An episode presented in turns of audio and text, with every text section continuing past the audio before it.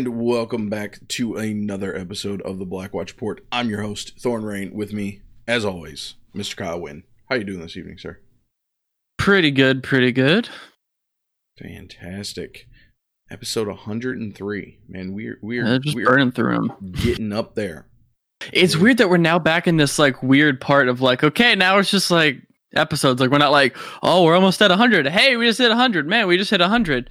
And now it's just like, all right, It's like a soft reset. It's like we're waiting for right, 200 now. Like, back at the beginning. Let's work our way Yeah. up to 200. Be if if we pull off 200, that would be amazing. And I'm not gonna lie, with some of the stuff we're gonna talk about a little bit later, it's got me a little bit more like invigorated to continue doing the show Yeah. and working on this because hopefully what we talk about actually pans out and uh, makes things a little bit better. So there was that one week where like, should we end at 100, bro? yeah, Should we just end it at 100? It's was like- got everybody was retiring, teams were calling it quits. Like it was just so depressing for like two weeks straight. And Yeah. you know, we got some news. Some it's it, well, it's not really news news because a lot of it is like we're still working on it, but yeah. it, a lot of hopes. Hopes have been Yeah. raised. So, uh, uh, anything fun this week? Uh, I bought a puzzle. Did that? Why would I Nice. did a puzzle? And we also got a, a Lego set too, a Overwatch Lego set. We got the little Okay. Dorado payload with Reaper McCree and Soldier seventy six, and um, put that together while watching some Bob Ross. So it was, it's been some fun kind of. Uh, we've reached the point in quarantine where we're just like, now we're just out of stuff to do, man. Like Let's I've made do. I uh oh, I also officially pre-ordered and preloaded Last of Us 2. okay. So that's coming out next Friday. Wife is going on a road trip. There's definite like connections here. Um, I will be spending a lot of that time just immersed in that game. So just playing. I've never played Last of Us. it's it's pretty good. Pretty good. And may, maybe Pretty I- good. maybe that's one of the ones that I should pick up. Uh, Yeah. the uh, the Epic's game launcher just gave out Arc for free, and I got a buddy who Oh, plays God, Arc. So I'm like, eh, you know, I'll I'll grab it for free. I haven't loaded it yet, uh, because I mean, who can beat free? Like, it's awesome. Yeah. So Yeah. uh, I'm- I'm They yeah, I think I raising I some have, like, a- dinosaurs. Yeah, I have. Uh, let me. I need to figure out exactly how many hours. 129. So a hot minute. Like I have a decent amount in that game. Not too bad. I've still been on the It's Stardew it's a grind. very different game by yourself versus with people because some people, like all survival games, will be like the couple people that are like this is the only game that they've played since launch, like six years ago, and so they have like a billion things, and you're just Yeah. like, so. I got there's some some fun and frustrating moments with that game, but it's you can't argue with free. No, if I'll at least check it out. Uh, yeah, I'm on year two, almost to winter on Stardew Valley, so I'm I'm getting there. Trying to get to the point Nice. where I unlock Grandpa's shrine in the back of my uh, Mm. my farm. So you know, Right, right. I'm uh, producing some starfruit wine. I'm insanely rich. Nothing matters to me other than I don't have enough iridium ore, and it's really frustrating. Yeah, you hit the skull cave yet? Skull Cavern kicks my ass. Uh, that is. F those little dragons. Like I've they suck. never been so. Fr- I don't think. I think I got more frustrated at dying to the slime cave and the skull cavern than I have in years of Overwatch, Valorant, uh, et cetera, et cetera. Yep. So Yep. It's it's very frustrating when I'm in the middle of mining something and one of those little dragons comes out and hits me and I forgot to eat and I get sent back to the hospital. It's like no. Yeah. It's horrible. But we got a lot to talk about. Let's not a Stardew yeah, Valley not a- podcast. Not a Stardew Valley Not yet. podcast. Um possibly soon. Possibly soon. Uh, let's get right down into the news. Uh, we're gonna do all the new Twitch follows and stuff uh, next week because we got a little bit of news about next week also.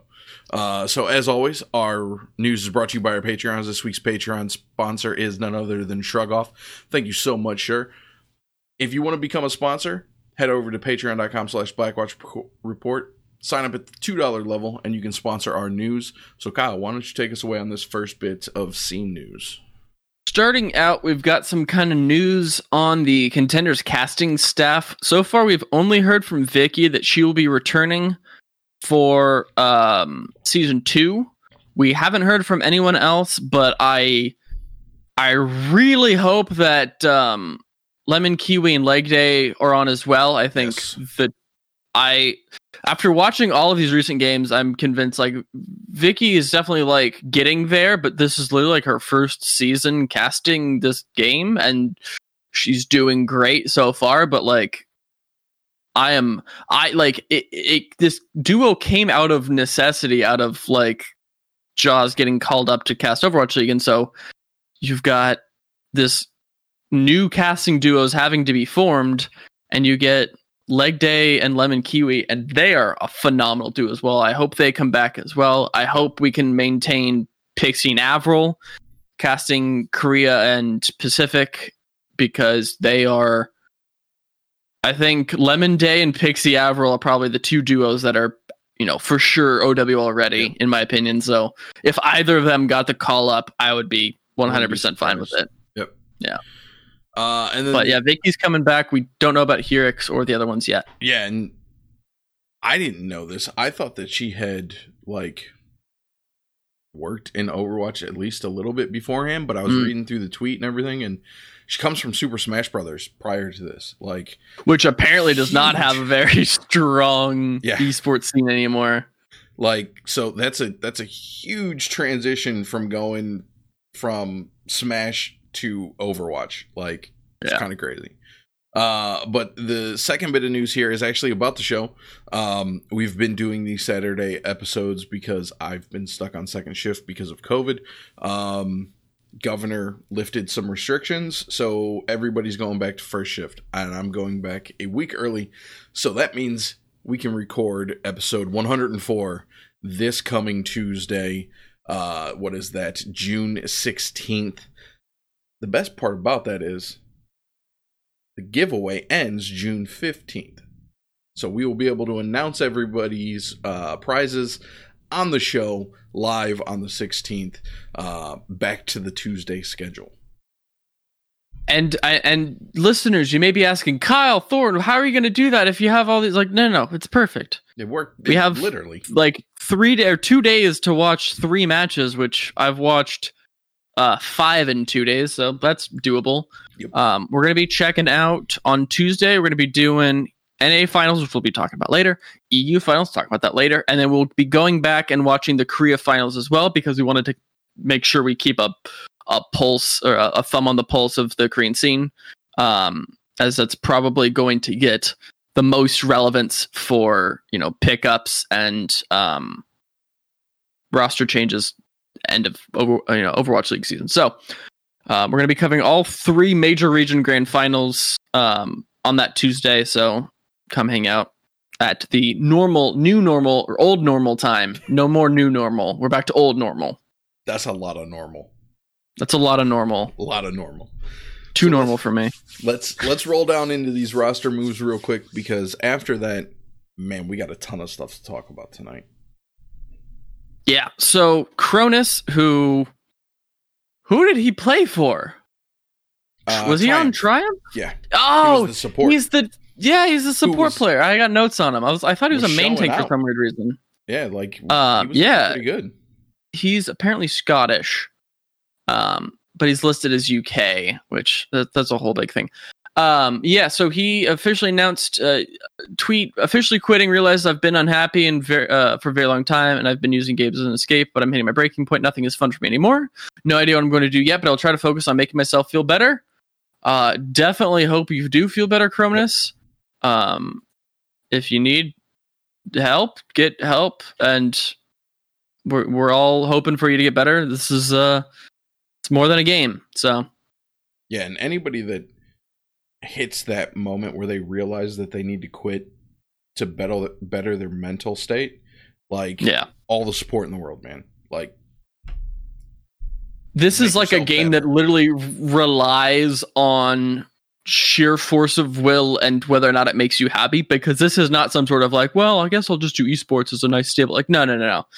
Every single person in this scene is running on passion and passion alone, basically. mhm. And earning money is this like, oh, sick! Finally, I get to earn like you know four hundred dollars 150 from this tournament. yeah. So if you don't have passion, figure out something else because this is not the this is not your happy fallback plan. So speaking of, of, uh, somebody's industry. not happy fallback plan, Yeah. Rumored, maybe we don't know. Tweets a little, you know, cryptic. Uh, Flower, yeah. Flower has left Runaway, uh, possibly changing games. Uh, in the tweet, it did say, um, Has left the team for a new game challenge. Yep. So So. it does seem like he's he's possibly changing games. Flower did uh, tweet out after that himself that uh, he would be letting people know his plans sometime later this month. So um, expect big news surrounding you know Mr. World Cup Flower. That's a that's a tragedy of of Yeah. tier two Overwatch right there. Yep. I still like stand was by. a tragedy of Darth Plagueis. he should have played in that whole season with uh, XL2. Yeah. Yep. Anywho, on a slightly more positive note, um, WGS adds two players. Interestingly, um, 937 on loan, currently still contracted with Uprising Academy, is going over to WGS. I think it's just WGS now. They're not like Armament or Phoenix or it's just straight up WGS Yeah. um, again with just changing names over and over and over and over and over. Um, and then the other player is Vigilante, I believe a support player formerly of Batlika, um, is added to that roster as well. Their thanks is World Game Star Phoenix, so I don't know, dude. Um, but this is the roster that has Muse on loan from Eternal Academy, Patafan on loan from Eternal Academy. Um, and yeah, they just added 937 and Vigilante as well. Yes. And then we've got Element Mystic parting ways with uh, Alpha and another. I was trying to find the actual tweets. From Who's the other? Who's the other player? Alpha and who else? Heyo. That's a stupid joke. Oh my god. the joke is that his I'm- name is another. Any anyone who's I'm listening and is to do the confused. dad jokes, not you, Kyle. You're too young for dad jokes. I, I was making dad jokes before my dad was a dad. I don't know. Anywho, you didn't say before my dad was a joke. Like that would have gotten Uh. real bad. But uh that is all for our news. It it didn't look like Alpha and another were going anywhere specific, and I believe No. Alpha had actually tweeted out that he was LFG. Um, so I think it's just a little bit of a uh, a roster shakeup after the playoffs ended. So we're gonna roll right down into the quick play. We're gonna cover NA contenders playoffs starting off. So Kyle, why don't you uh take the uh the the the first round the, bracket. the semis or I'm sorry the the quarterfinals and the losers round 1 and I'll take the semis and round 2 and then you can close out the rest. Okay. um, I'm just gonna do what I thought you said, and then you're you're just gonna adapt because I, God, these double elim bracket labelings are freaking confusing. Sometime I'm just gonna do losers round one, Second Wind. 3-0 collapse Karasuno. We've got notes on this. Let's actually just, should we just hop into the notes because we literally covered every single match oh, that is right. in the bracket. So we're, we're gonna have notes on every match. So we probably should just do that, right? Yeah. Yeah, we'll just do that. Okay. That makes things easier. Yes. Second Wind clapped Karasuno. 3 0. Pretty dominant. I want to pull Brutal. up just so I have it on hand um like the not just the maps but the the points. Yeah, so uh 2-0 Oasis, 2-1 Anubis, 1-0 Numbani. That's a clap, dude. Yeah. Um some notes here that I have in particular. Uh, on the Karasuno side, there's one, and it's Nish is getting outrined by Frill at basically every point. He was dying first a lot of the time when it came to the mind games of not getting shattered or who charging which angle. It was almost always Frill coming on top. Um, note that like it's not just a one to one like game there's obviously other aspects involved as well. So Second Wind obviously was doing doing a better job of focusing down Nish, but like Rein performance versus Rein performance, Nish was getting absolutely bodied by Frill. Yep. And really like the shining star of this matchup was Ricky. Um he was the only one that was really like everybody was having decent Yeah. maps, but uh, Ricky was actually showing that he was putting up just a little bit more of a fight. Uh, really good wall isolations. We say it every week when we talk about Ricky. He just knows how to. There was one where he actually placed a wall like up on top of a ledge to block out a D.Va bomb, which was like super huge brain, and he did it really, really fast. Um, but you know, for Karasuno in this matchup, one man was not able to carry the whole weight of the team. Yeah. And and like in this particular DPS duo, like Ricky is definitely the one who shines brighter than Valen, and Valen being the hit scan player, you would kind of expect, especially when you have a Mei and a Mei Reaper or like a Mei anything else, you do not expect the Mei to be the one getting more kills. You Mm. expect the Mei to be causing the disruption, splitting up the team, getting freezes so that way the rest of the team can follow up on those but Ricky was also getting a lot more kills, it looked like, than Valen, and I have yet to see a ton from Valen. Not to say he's a bad player or anything. It just means that he has not been enabled by his team or something. Yep. Um I I might be looking to to swap out that particular roster spot if there's not like a team answer for that. Yep. On the side of Second Wind, we saw speedily try to play the Doomfist on uh University on Oasis is what it was. And he's a player that has the chops to be able to get this hero and not feed his brains out, but he literally only did that kind of.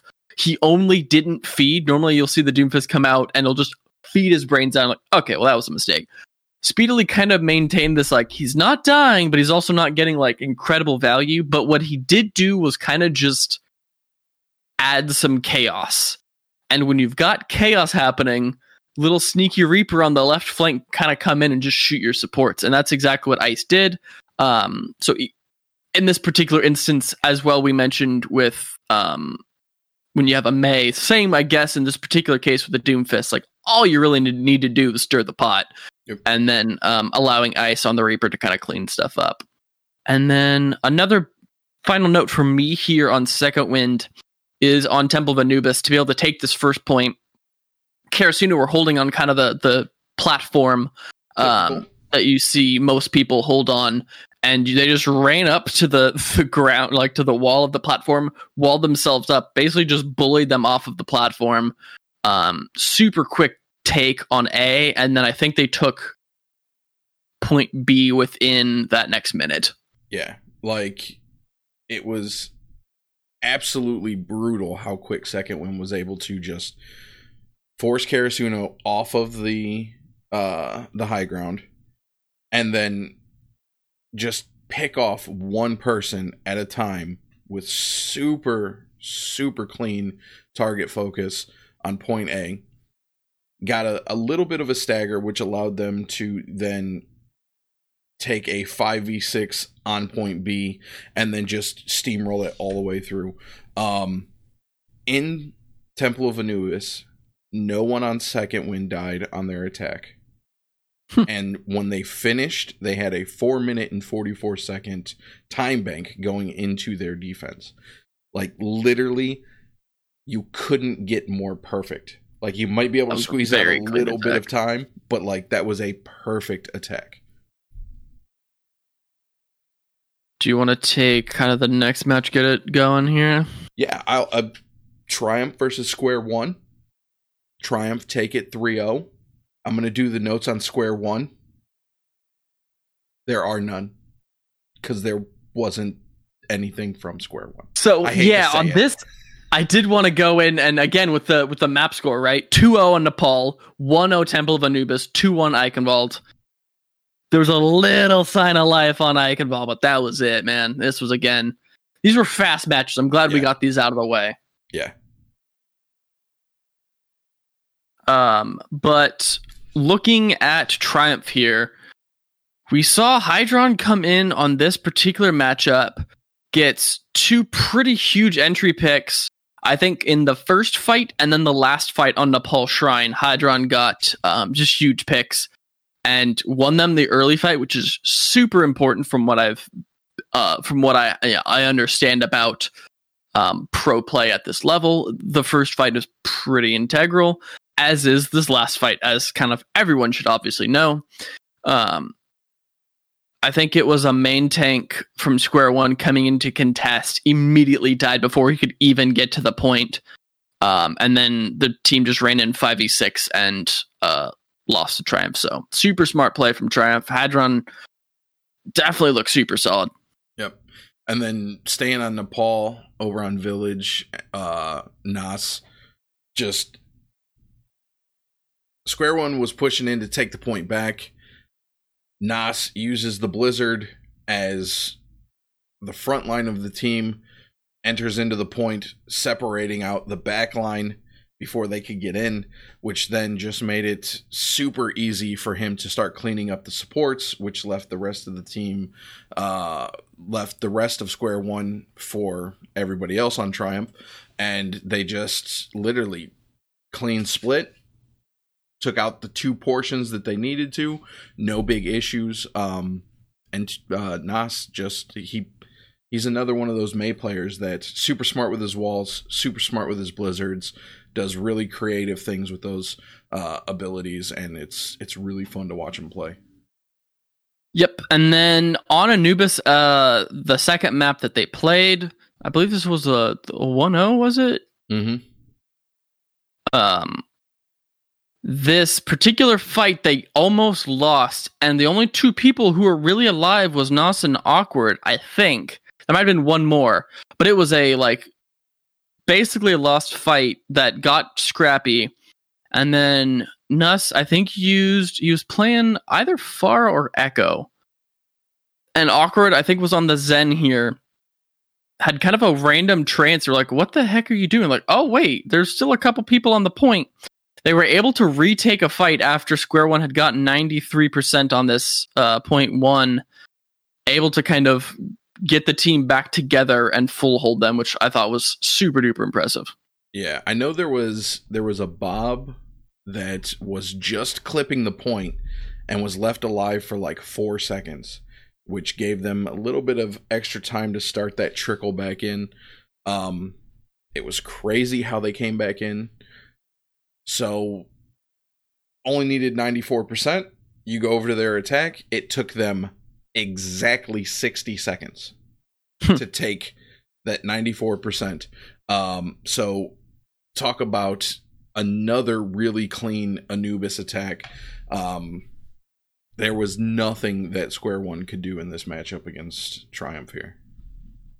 And then last thing, this will be part one of a two part uh, epic series. um, wait, no, this is definitely okay. Never mind. Different, different, different.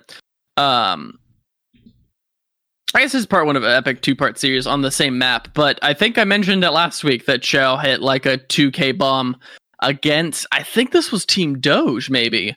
Um, on Eichenwald on the bridge right before the doors on second point.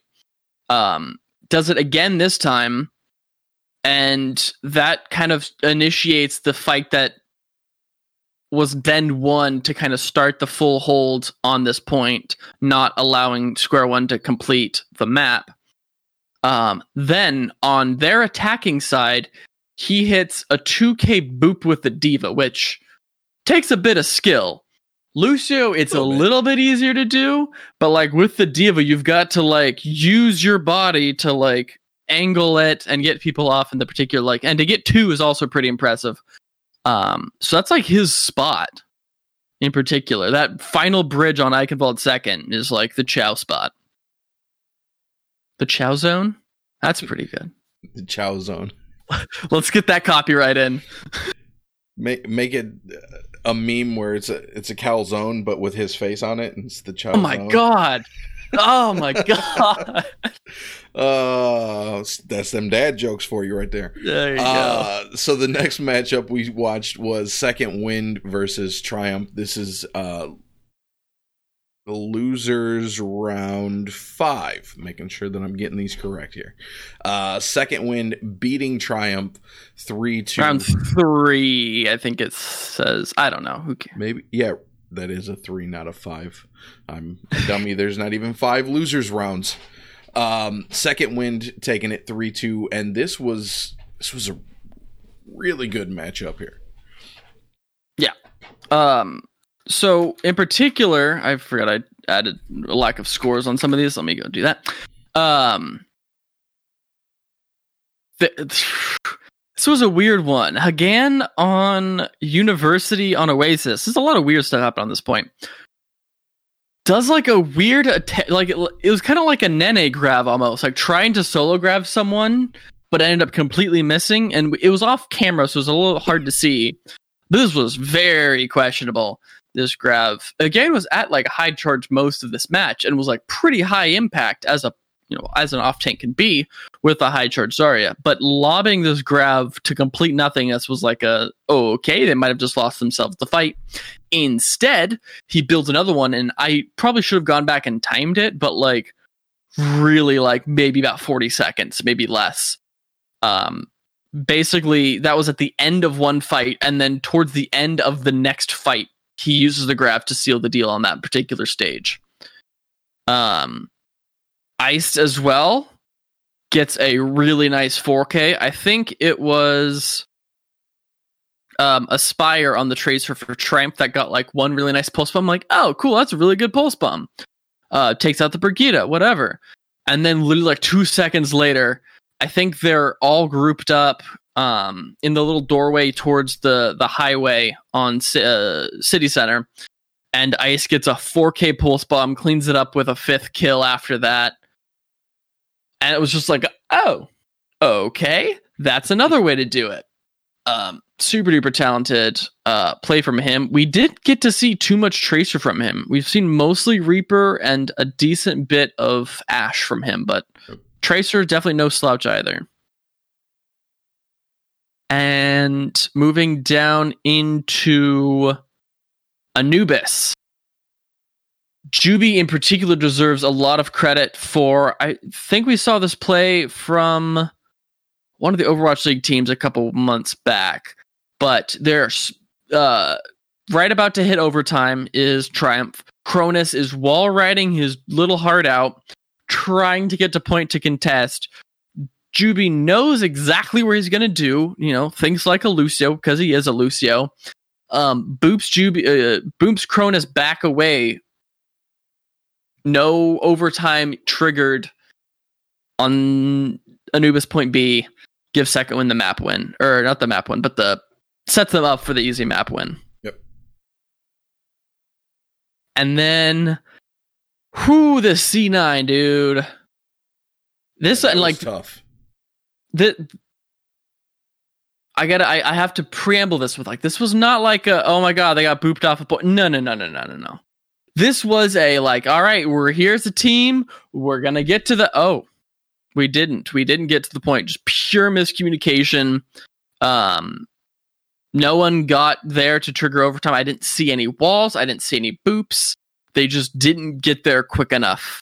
And um it was it was almost like they were they were going towards the point but they were more worried about taking the fights around the point so yeah they nobody was like okay i'm gonna touch everybody was like hey, there's individuals like because not uh, not all of Triumph was like stacked up. They were kind of spread out f- uh, Hmm. based on the angle that we got to see.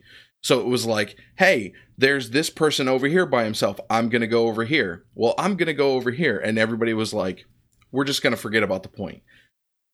It was heartbreaking because they they could have taken it much further had they actually just walked up and touched it. Yep. Yeah, it was it was a bit it was a bit oof, but also what they did is they gave themselves like a kind of a clear win conditions. Okay, now you just have to hold that. And for 2 minutes and 30 seconds the cart was basically at that corner. It had already rounded that corner and it's not a ton of space. It's like maybe a, a 50 foot little straightaway at this last corner. It had been there for two minutes and 30 seconds, and Second Wind held that in order to not lose the series and able to um, take it to the next, I think it was two maps after. Yep. Then on the side of Triumph, I mentioned him a little bit. Um, we got Aspire in. We didn't get Hydron. I don't think that was the preferred result.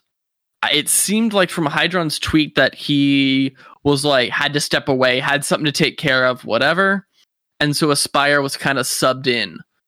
Um looked pretty good on the Reaper and Tracer, but like I mentioned the impact Hydron had versus Square One, and give it second wind is not Square One. Um, they're a whole other number. Uh, and so, interesting side note. I just realized the highest number in this um out of the three teams in the the playoffs square one second wind third impact it goes in order. The higher number did better which is funny. Um third impact did better than second wind which did better than square one. Anywho um it definitely did not look like aspire was kind of their primary player. I kind of wish we would have seen hydron to see you know what this peak uh triumph could have looked like. Mm-hmm. Uh, there was one really like big brain play coming out of Aspire. He was on the Reaper. Uh, it was their defense on Anubis Point B. Uh, second wind was coming in from if you're looking away from the point, that right hand side, that tunnel. Um, so he knew that they were going to wall closest to the door to give themselves an entry point onto the point. So he teleports from the front side of the point into that little cubby behind the point and then sits there and waits for the wall. Wall comes up, he knows people are coming. As soon as he sees uh Frill, he pops out and just starts unloading. And then uh who was it? Uh Iced, I believe, was the Mei on that point, and he just wrecks him, finishes off Frill. They're able to to defend that point. It was one of those just he he knew the the set play. and He knew how to counter it, and he countered it perfect. Um, but like you said, Hydron's been playing with them a lot more. We probably would have seen a little bit of a higher play here. Um, good on Aspire, but uh, unfortunately, Triumph finishing out in the top four, which sets us up for uh, the upper bracket final because we needed the the loser out of this to face off against Second Wind. So we got Third Impact going up against Team Doge yet again. It is a phenomenal kind of back and forth between these two teams. This one goes Team Doge, and it was a stomp. oh. 3 0. Yeah. Dude, we didn't where was Tayo after MEKA Base? Um I think MEKA In Base was the only point that they took. Yeah, I think they took Yep, they took the first point, and that was MEKA Yeah. Base. and then downtown and sanctuary or no and sanctuary downtown um tayo in particular looked his normal tayo self uh, particularly on the Ashe here. Yep. Took some really big off angles, got some huge value on the dynamites, just getting headshots on people. Um, was really kind of the the the tip of the iceberg for this team on this point, or is kind of the the the spearhead of this team. Um, but after that, he basically disappeared until um I think it was until the th- like halfway through the third impact game, third, third impact second wind game. So basically disappeared for like four four maps or five maps. Um, on I guess we'll try to stick with the maps here. First map again. So I mentioned MEKA Base went the side of third impact mainly due to Tayo getting really good value. Um, next we saw Sanctuary, where Kevster's Widow just infinite value found as well. And this was like a really hit or miss kind of uh, pick on this point. I forget who it was. A couple weeks ago, we saw a Widow pick on Sanctuary, and it was like, dude, what are you do? I might have been like iced or something. Went Mhm. Widow and just had nothing to do. I think that the enemy team was just playing super well against it. He just was sitting there shooting shields for uh, you know a minute and a half. Meanwhile, Kevster was just hitting everything. He was given every opportunity, taking every opportunity, um, and just really was kind of the spearhead on that particular stage as well. And then because of how well Kevster was doing, Third Impact was having to focus all of their angles and their movements on where Kevster might be, which then fed them right into Oni God on Ashe. And the double sniper on Sanctuary for Team Doge was disgusting. They were shutting down both angles. The Third Impact had such a difficult time getting through to the point. I think they was was Sanctuary. I think they got a little bit of point progress on Sanctuary, but it wasn't very much. But, uh, yeah. The the double sniper for Team Doge was was very very well played here. It reminded me of the the Havana attack against Second Wind, where it was just this two pronged, fierce hit scan approach where they just walked at him and like they could just do nothing to to you know do anything against it really. Um, I want to take a minute to appreciate Finzi, who, unlike I think every different hero he played, was just the mega brain off angle god. Um, particularly on the Sigma, we saw a lot of it. I saw it ca- uh, quite a bit on MEKA Base. He tried his best to kind of um, take some off angles to set up Team Doge for team fight wins. And then it really came to fruition on Sanctuary.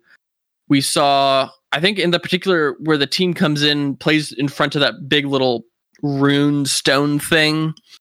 Um, he was able to get around the side, hit a giant accretion onto the whole enemy team, get them knocked back away from their shield, and then just roasted.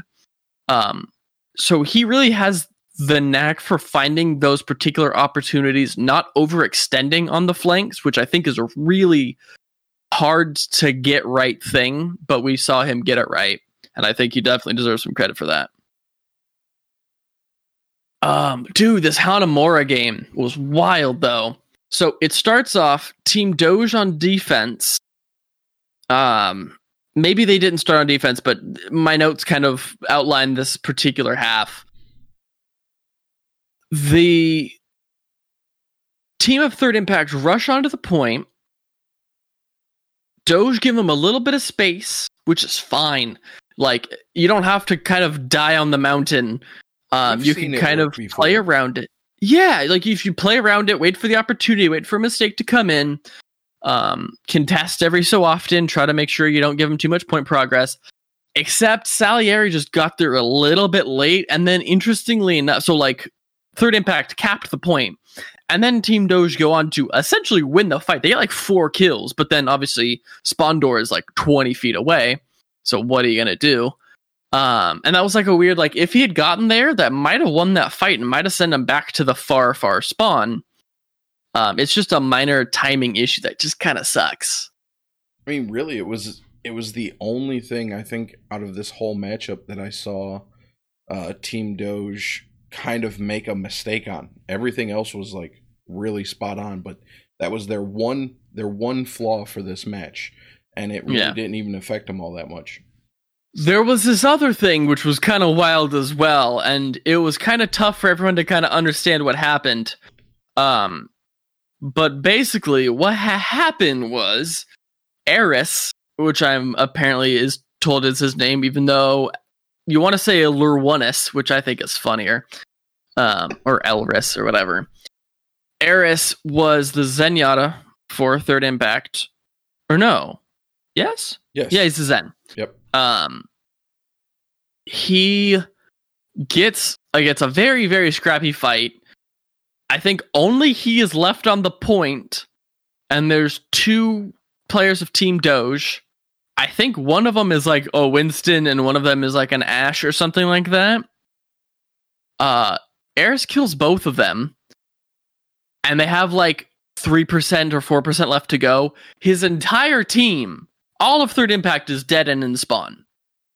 And he clutches it out gets a 2k by himself against two players of team doge and wins the point for him. Unfortunately team doge end up winning the map but it does go like that was a very impressive play that needs to be noted. And he just sat in the middle of the point for that last three, and the camera just rotates around him, and it's like, how did this happen?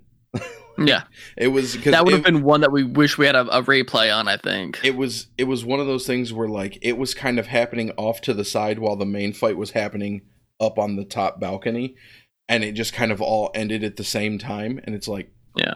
okay, Um, and then last kind of, I guess we have two quick notes. We are kind of not super duper bad on time, but like we, I, I mean, I guess the people we, we had a shorter episode last week and a short episode week before, so screw it, people. It's more content.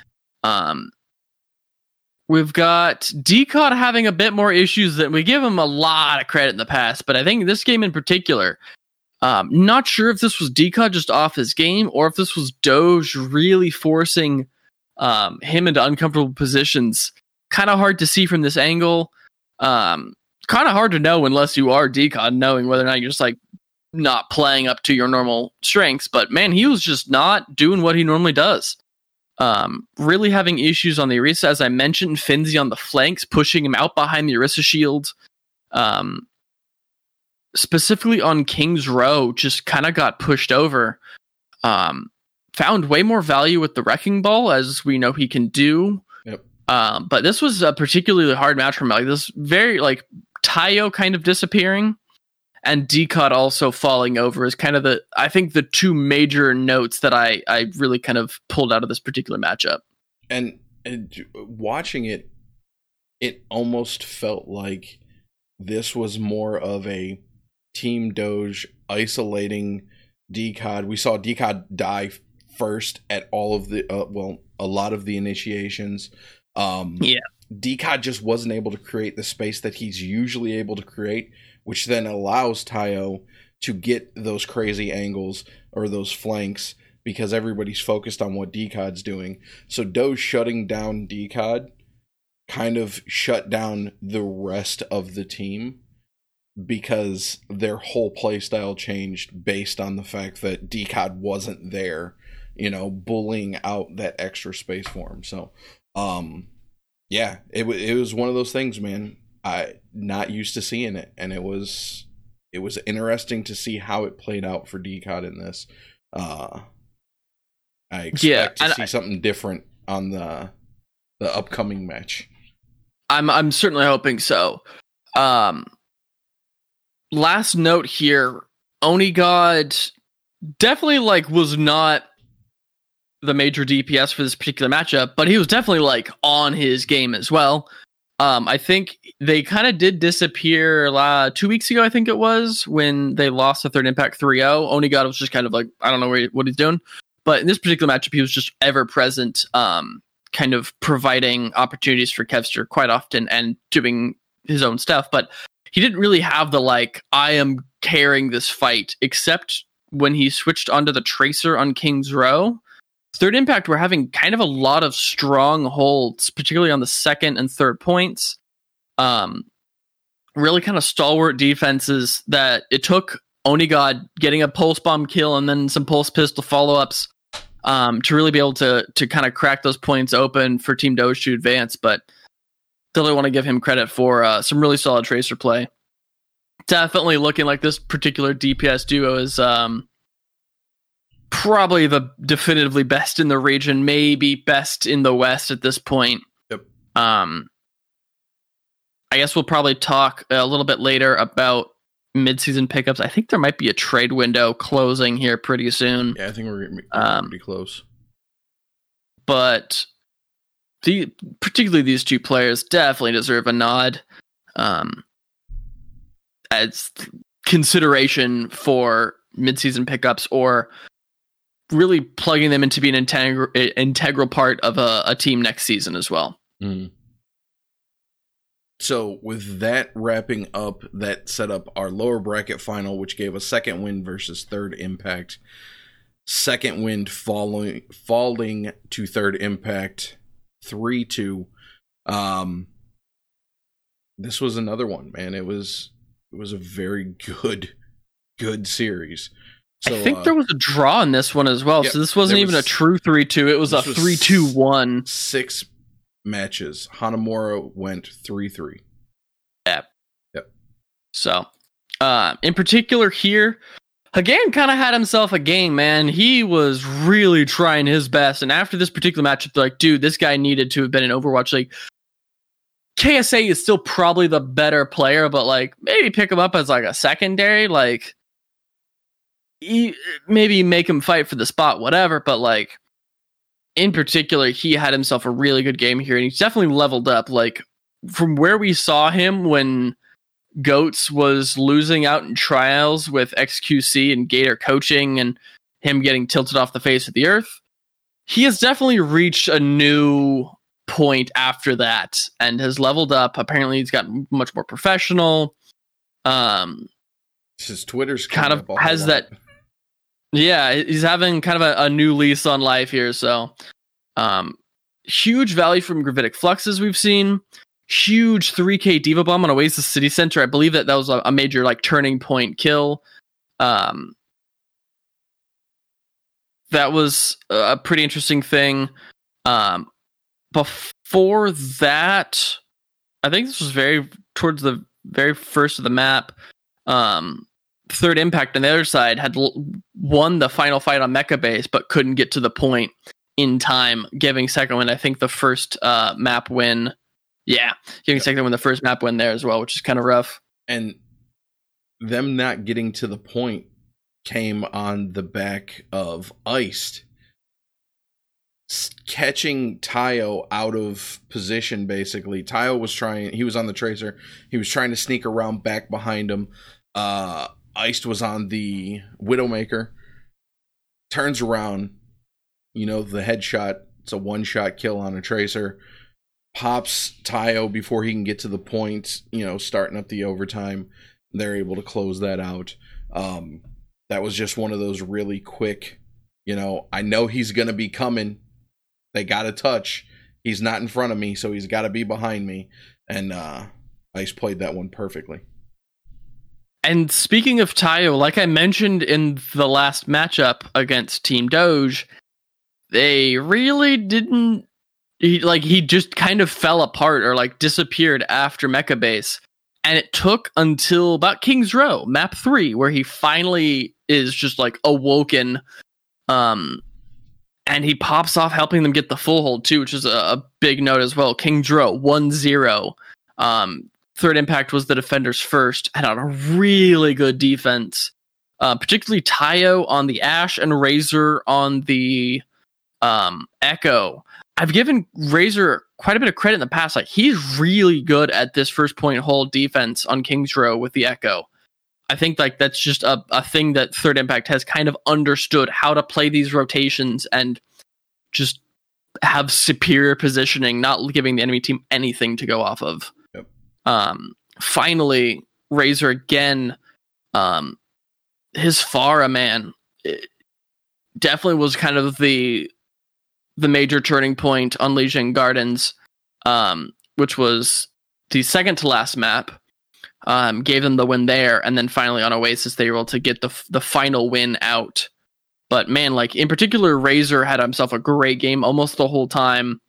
Um, Tayo, after the first two maps, kind of woke back up, and then after all the happy good things, there was this disgusting fight. I feel like it's the ugliest fight I've ever seen in contenders this particular season. It's in Havana towards the third point, in that little room off to the side. There's just a bunch of stuff happening. A bunch of ults get used for like no reason. Juby randomly comes up with a 3K as Lucio. It was just a very odd fight, but like it's kind of comedic that out of all of these, you know, heroes stuck in a room together, the Lucio is the one who comes out on top. So If I'm not mistaken, that was like right before like overtime. That was like right there at the end, wasn't it? It was right before the last fight, and then I think you have a note particularly Yeah, like on that last fight right after. That that ugly fight basically sets up Joby coming forward because overtime's like j- time just getting ready to run out. We see Decod come flying in on uh, Hammond, and he's coming up kind of the the long way around, uh, coming up over the water. Joby boops him right as he's cresting over the land and sends him just off the edge right as he's hitting the slam. And decod slams right down into the water. And point ends timer runs out second wind close that out. Like joby was just on top of getting these crazy timed boops knowing exactly where the uh the stall was going to come in from so uh big brain coming from joby here so that Yep, takes yep. us down into the contenders EU playoffs. Uh, we're not covering matches, so we're just going to run through. I'm pretty sure we just have to do the same set: losers round three. Yep. All right. So Two, three finals, and then uh, winners set finals. for the one. Yep. So we saw in losers round. Wait, you said two round losers, two. Yep. Yeah. All right. Young and Beautiful fall to Raspberry Racers 3 1. Choose Money Crew beat out Sheer Cold 3 1. Giving us losers round three, which is Raspberry Racers versus Shoes Money Crew. Raspberry Racers running the lower bracket 3 1. We go up to the winners finals. We've got British Hurricane beating Ex Oblivion 3 1. Ex Oblivion falls to Raspberry Racers 3 1, which sets up the number one seed versus the number eight seed in the grand finals British Hurricane versus Raspberry Racers. You got a first round matchup rematch, which is kind of fun, like wild to see. So Mhm. that's gonna be just fascinating.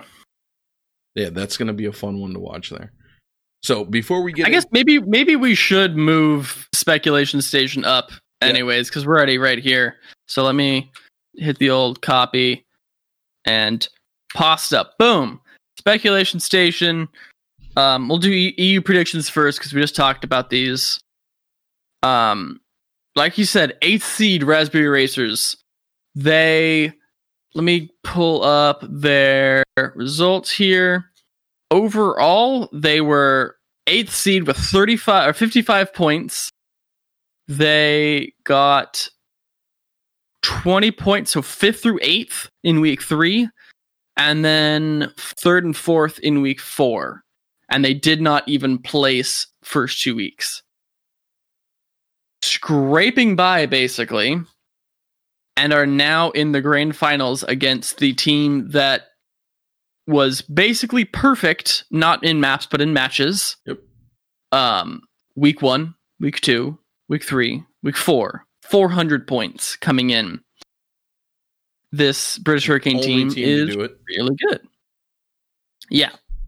Um, so kind of a David Goliath story, not gonna lie.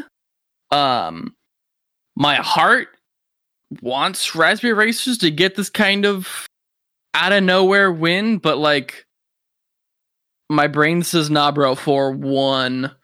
Because I think in, in every single matchup we've seen Raspberry Racers versus um, British Hurricane, the Racers took one map, so I'll give them the four one in favor of Hurricane. That's fair. That's fair. I'm gonna be a little bit more critical. I think that Hurricane, with the way that they've played, are gonna come into this just absolutely wanting to dominate, and I'm gonna give Hurricane 4-0 over the Raspberry Racers.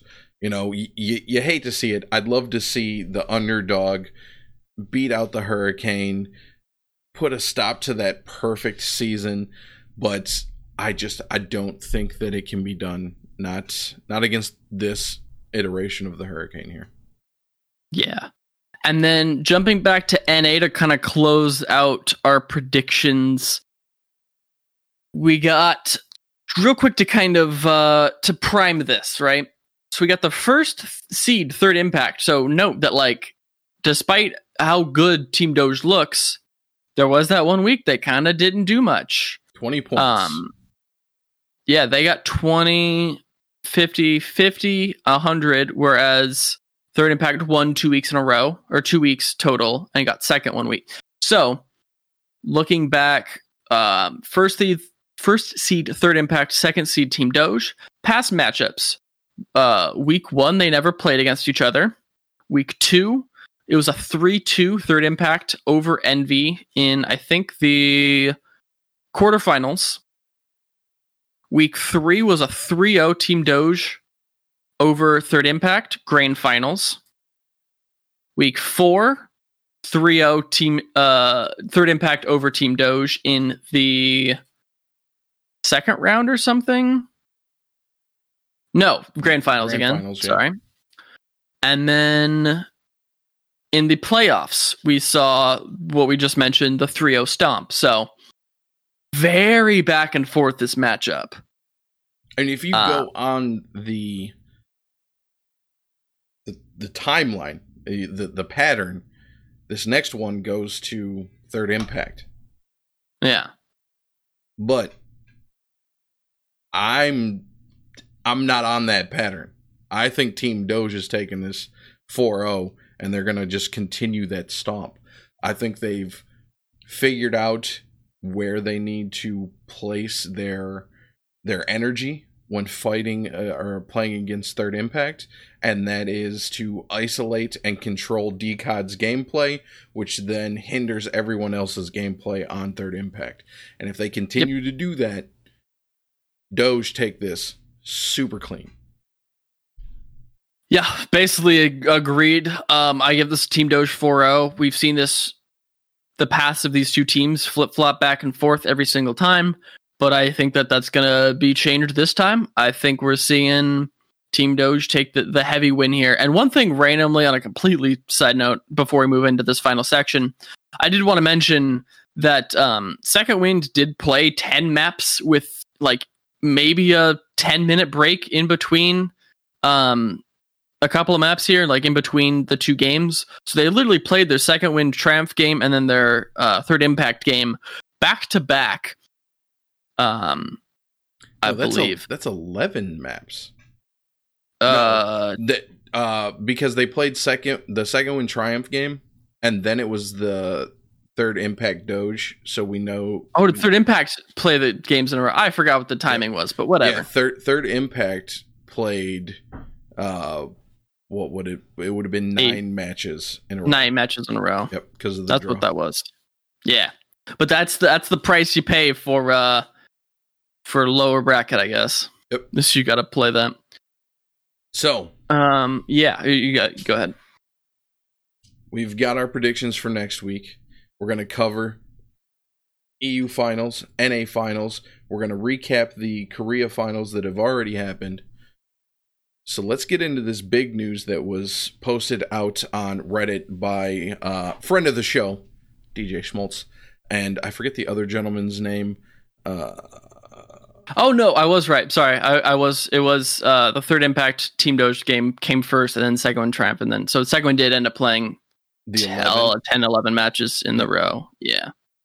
Anyway, sorry. No, you're good. Um, so it was Dan Schmaltz and, Trevor Houston. Trevor Houston, yeah, up. Yep. Uh, who I don't think I've heard of thus far. is, but I think this is the first time I've heard uh, Trevor's name, so might have to look him up on Twitter. Also, maybe we can get him on the show next. Uh, it was a completely different take. they they gave us the 2020 Path to Pro update. Uh, it's a huge Reddit post. Um, a lot of comments. We're just gonna kind of go over the the big points here. We'll uh, Kyle jump in. We're gonna we're gonna switch. We're gonna alternate big topics. So jump in on uh anything that I bring up. I'm gonna start us off here. Um, these are their like large bullet points. It was how do we think it's been going overall? So in this section, we saw that $14 million in player prizing from licensed Overwatch tournaments uh, outside of the Overwatch League uh, were given out. That's including around $10.4 million directly from Blizzard. Um, and then th- that was coming from 1,400 licensed events held worldwide. Um, Open Division had registered between 20 and 30 players, 20 and 30,000 players uh, globally, uh, gradually improving the player feedback, hearing how the uh, Open Division should be played. Uh, 200 players promoted through 2018 2019 from contenders to the Overwatch League, with 60 players coming up from contenders uh, in season 2020. And that's not over yet. There's still a signing window, so that number could increase. And then There's we got still time for uh, Kevster and Oni God, man. There's still time. Please, please get get those boys on a, a big fat contract, please. And then a little bit on collegiate. Collegiate Overwatch system has uh, currently the 120 varsity programs that are actually recognized by the uh, the school administration, and they've given out two million dollars in scholarships just for collegiate Overwatch, which is Which is about three college number. students right there. uh, Bazinga. Fair. Anyways, I'm going to take that Bazinga back. I don't want to ever say that word again. Anywho, focused on improvement is their next big point. Making licensing for third party organiz- organizers more desirable is one of their goals, possibly helping uh, with pricing for qualified organizers. So they're really looking to try to um, incentivize these other tournament organizers to um, be putting more in and, and helpfully um, with Blizzard's uh, aid as well. Contenders program is not performing up to our expectations of player support and development, have been too slow to implement solutions for these issues. Um, they recognize they can and should do more to celebrate the efforts of the so many in the path to pro. So this is a kind of a big point. I think it would be. It, this is like a, a good first step. There's like, listen, we recognize we can do better, and we want to do better at least they're not like, I don't know what the heck you guys are talking about. We're doing great. Our contender scene is great. You guys are dumb. Like they didn't do that. So okay, we're we're not furious. And- we're they recognize a problem that we have been screaming for a year and least. we've seen them actually start to put a little bit of production into uh the contenders matches where Mhm. they'll actually make like a player spotlight from Which are matches or the great. week. And I what else? like- we also got Overwatch. Um, we got contenders on the Overwatch League uh, YouTube. So anyone who Yep. wasn't subscribed, they also had like a subscribe on contenders uh, YouTube account as well. So like they're they're cross promoting, which was like a minimal effort, very high impact thing that they could have done, which was good to see as well. Now if they would just play those player spotlights in those times during Overwatch League games Ooh, where you cool. just have a timer running, Yeah. that would be phenomenal. I would love to see some highlights, dude. Yes. Just Let's give me get some like the Kotaku final highlights. give me the the Eris um 2K saving the point thing. Give me um Kevster popping off on the Widowmaker. give me a, a Joby Boop reel, like yeah, give me the the the freaking the Chow uh, the Chow Zone. yeah, Give me we give me some of those just so people are like, oh, that looks kind of cool. I should check that out. Like just a little spicy teaser every week or so would be great. Just play it like you know, in between every ma- you know Overwatch League match, just once or something like that. There- there's By the way, that- Blizzard, I am I am down to be hired. If you want to bring me on for some uh, contenders promotion ideas, I have no experience in marketing whatsoever, but I got some good ideas. Hire me, call me. Yeah, it's one of those things where like we always have that five minute timer where it's literally Mm-hmm. just like random game music and a timer and nothing else is going Yeah. on. Throw up some contenders clips, throw up the spotlights, man. That's free. Like, Yeah. just call us. Um, and then last note here: teams in our tier two and tier three programs are difficult to sustain. They don't have a current solution, but are working on one as a focus point. This was a big one, and it's hard to tell whether all these academies were backing out just because they have less money from COVID, um, as a result of not having uh, events to give them income. Some of it could be like a a very convenient excuse as well. It's hard to tell. I'm not going to pretend like we know the answer to that. I don't think anyone truly knows except for the orgs, which they will never tell us. Nope. Um, but that doesn't mean Blizzard can't do more to hopefully incentivize. And like the thing is that they're trying to do as well is like by just getting more eyes on this, you're you're saying, hey, like so we previously only got like 400 people watching contenders or maybe a thousand people watching contenders or 2000 whatever. Now we've got up to 4000 because we've been promoting it more on the overwatch league clients and uh, streams and stuff like that and we put it in the the launcher as well for the finals and got people into it. Here look there's more eyes. Maybe you should consider bringing back that academy team. Like that will help as well as i'm hoping that they also are able to kind of pull out some other kind of interesting ideas here as incentives directly to these teams um, that are kind of taking a huge financial risk to just run an Overwatch League team, let alone also an academy team. Yep. Um, so hopefully something will come of that soon. So then their next big talking point was third party tournaments and Overwatch contenders. I rolled these two together because they were basically tied directly in at some point. Uh, so they talked directly about Fran's Community Cup, uh, showed that the community and the players liked this third party tournament type of, of setup. Um, huge viewership. None of the players really were upset with the way it was run. They had a lot Mhm. of fun. So they recognized that tournaments outside of contenders, open division, trials are a good thing, which we haven't seen in a while. Yeah, Uh, they also did mention the Flash Ops um, tournaments like Breakable Bears and then the Echo Showdown. Um, they mentioned those as well as the Fran's Community Cup. But it is great that they mentioned the Fran's Community Cup because that is a that is what I want to see more of as well. And it was huge because then you really got just like the passion and like you I I felt so much more inclined because this is literally just one person trying her heckin' best to keep these you know to get these players noticed and And every like couple of days, she would post that a new sponsor came on and the price Yeah. pool increased, and then Yes, everybody so got big. hyped. Yeah. And like I think these because these are like you now know like there's no you're not supporting some big old, you know, Fortune 500 publicly traded. It's just it's just Fran doing her best. It's just she's like just like trying her hardest as a yeah, like putting out quality content, like higher quality content than we saw from the regular contenders broadcast. Yep. Um Thank and you, like these are things that like i'm so glad we got the the kind of the positive nod on this because i would love to see other streamers doing this we like i would love to see an Emongg tournament i would love to see an Yes. avast tournament uh, a, a Harbleu tournament. I would. It would be cool if we had like, Give me know- an XQC dumpster tournament. yeah, now. that would be that would be enti- that would be very interesting to see. But yeah, I would love to just start seeing more,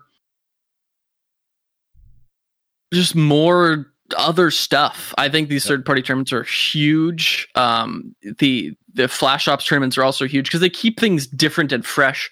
And as much as people will complain about the competitive integrity, getting Overwatch League players and streaming personalities in these tournaments will boost viewership, and that is ultimately what you want because you still get players who pop off Yes. you still get players who look great in these tournaments and they're just uh, contenders or even open division player playing you know on a team with jake or with dante or with whoever.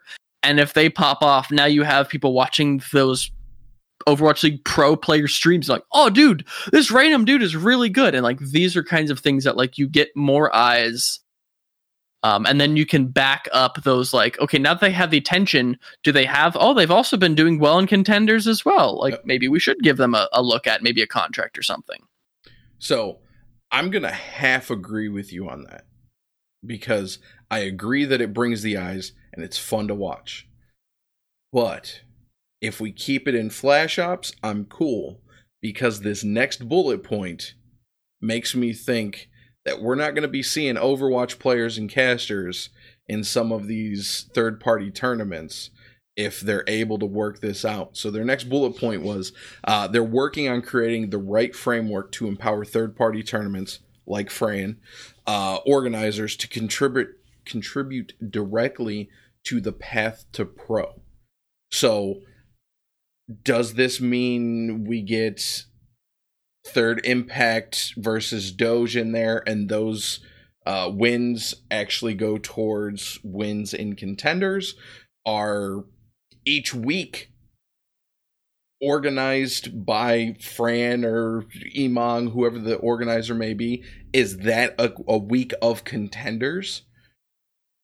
We don't know. that could be But they're- interesting They're I- working yeah, on I- something to bring in third party organizers to help actually work Path to Pro, which is I yeah, I. I kind of agree with you there. I don't want to see if this is a four contenders points money whatever, it should be within the same rule set. Um, but I do like the kind of fun random pickup game tournaments as well. yeah, definitely. So Like uh, I, there could be like a goats callback or like a dive callback or a no hero limit callback. Like like they did with the just for Echo, where nostalgia's sake, you will get yeah. they forced the echo like okay let's let's do a this week in history flash ops where every team has to play goats Mm-hmm. every team has Or to everyone's got to play two two two the, with like Genji Tracer dive. they have to play only the original roster like there's there's Yeah. a ton of fun That'd flash cool. op tournaments that could be had again call us i got all kinds of ideas. Uh, so the next point here is uh, not only players saw promotion to the overwatch league we saw we brought up jaws. Uh, we Mhm. saw zp get called up. Um, so broadcast talent we saw coaches uh, team managers getting pulled up. So the path to pro worked not only for the players but literally the whole infrastructure surrounding the path to pro were getting called up into the overwatch league Observers too. Shout Yeah. out to uh, Morai. Morai. I think they got they got the call up as well. So just there, there's so many opportunities for advancement, which is good to see. Like it, it's nice to see that it's a a holistic approach of path to pro. Yep, and that they recognize it and they are actually kind of shouting it out and proud that they're they're pulling all of these other aspects up. Yeah. Um, and then they also like highlighting the higher tier matches, which we saw with this new um, tour- tournament format. Um, but supporting tier two goes beyond just those high matches. Um, the high matches get the the big viewers, but they know that some of those lower matches, in order to get those diamond in the rough players noticed, so they can get called up to more structured teams, they need to kind of figure out how they're going to do that. And that is something that they are going to be working on uh, giving a more complete coverage moving forward. So hopefully we get to see a little bit more of the open division streamed uh you know more of the trials stuff like that. Yeah, that is a tricky problem to consider because thinking about how many like you're in this really big catch 22 as the tier 2 um kind of staff. You've got on one hand you've got need the need to support all of these regions. You got to have you can't like ignore pacific players or south america or europe or korea or china or australia or any like you have to give opportunities to all of these to advance that means you also have all of them streamed. So now if I'm like, okay, I want to do some scouting, I want to look at who's, you know, the next upcoming talent. Like now you have to do oh god, you have to watch all of these games and like you want to give more opportunities. So you want to show trials, you want to show open division. Okay, that's even more games you've got to broadcast. And so now like your viewership is gonna be and this is just a speculation. I don't have hard data on this. This is just kind of what I would assume. Um, so take that with a grain of salt you've got these all of these things being streamed and now it's like if you're just going to check it out once or twice like i just want to see like give me the grand finals for the season. That's all i care about. Like there's some people who will only kind of want to watch the best of the best.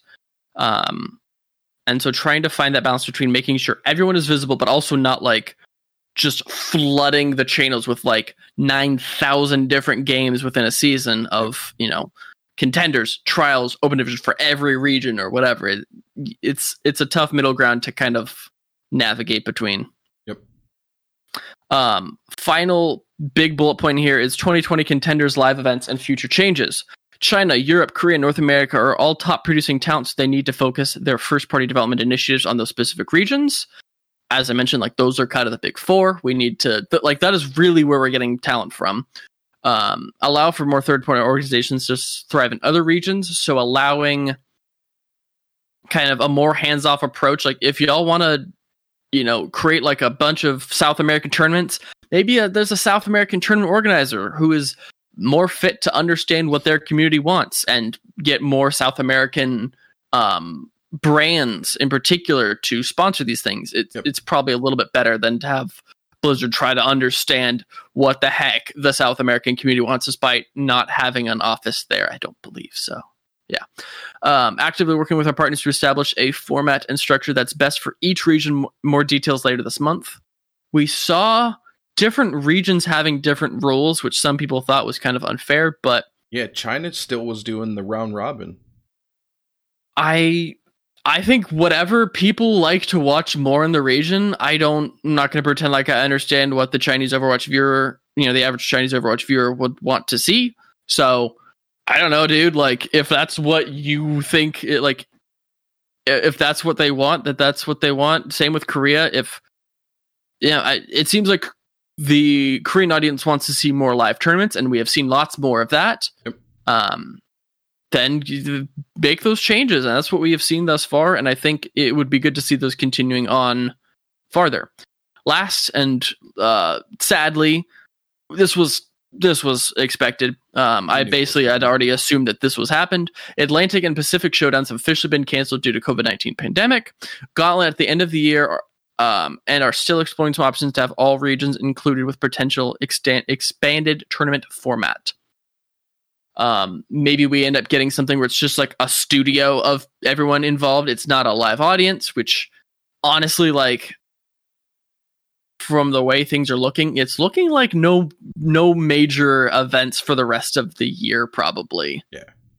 Um, which if we can find a way to get just people in a studio, even um even if they're like just in a room so you can kind of get cameras on them and have a much more like a, a low ping environment it, that would be severely like absolutely the best most optimal situation. But of course safety is always number one with that.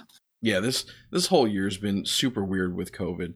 And if if they're able to figure out a way to put on a gauntlet where we get to see all of the talent in one place yeah. because then we can have it like we did last year, where coaches from Overwatch League teams were able to go and scout. You can yeah. still do that without a live audience.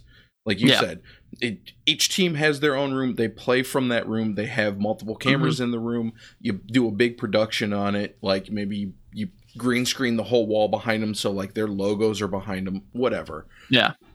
Make it to where they still get that sort of in-person LAN experience in this new post-COVID pandemic world that we're living in.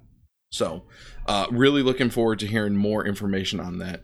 Um, but it was nice to see this Reddit post, man. Like they gave us a lot of information. They're promising more information coming through the rest of this month, and I'm sure mm-hmm. leading into the next month. So, it's it's looking like we might be getting some some positive changes, and I know a lot mm-hmm. of the mm-hmm. community has been wanting that. So, looking forward to it. Definitely, definitely. But that is our show. Uh, we ran a little late, but hey, we had a short episode last week. Um, this next upcoming week should be about normal. We'll have to see where the news lands us. Uh, but Kyle, where can they find you on the internet? You can find me mainly on Twitter. Um, I haven't been figuring out a way to do music streaming just yet, but maybe I can try to get that figured out in the future. Um, I was Kyle the winner this, on Twitter for stuff. I was digging the stream the other night when you were doing that that game jam thing. Yeah, it was fun, but uh, my computer got really mad at me because I was streaming via Wi-Fi on my laptop, and it was just a it was a whole nightmare. So we'll try to figure it out in the future, though. Definitely. Uh, you can find me on Twitter at Thorn Rain. I do all of my streaming when I do stream, which now that I'm back on first shift, I should be getting back into some sort of a streaming schedule. Been playing Dauntless, Stardew Valley. I'm gonna get a little bit bit back into Sea of Thieves with Deathblow. So uh be watching for some more content coming from me. Um but if you're an audio listener, head over to Twitch, create a free account, hit that follow button. We'll give you a shout out on the show. If you got Amazon Prime, you've got Twitch Prime. We are affiliates, so you can hit that subscribe button, help out the show financially. And another way to help out completely free, leave us a review. iTunes, uh, Player FM, whatever podcatcher you use, leave us a review, send us a screenshot. We'll read it on the show and we'll give you your proper shout outs. We do really appreciate those. Those help us out a lot. But you can find the show over on Twitter at Blackwatch Report, email the show, blackwatchreport at gmail.com, and follow the show right here on twitch.tv slash Blackwatch Report. We record live Tuesdays, back at it, 6 p.m. Eastern. Our intro music is a live piece or an original piece by our own Mr. Kyle Wynn. This has been a High Noon production. You can find all of our shows over at highnoonpodcast.com and come and chat with all of the hosts from the shows over on the Discord at discord.me slash high noon podcast. And with that, Blackwatch out.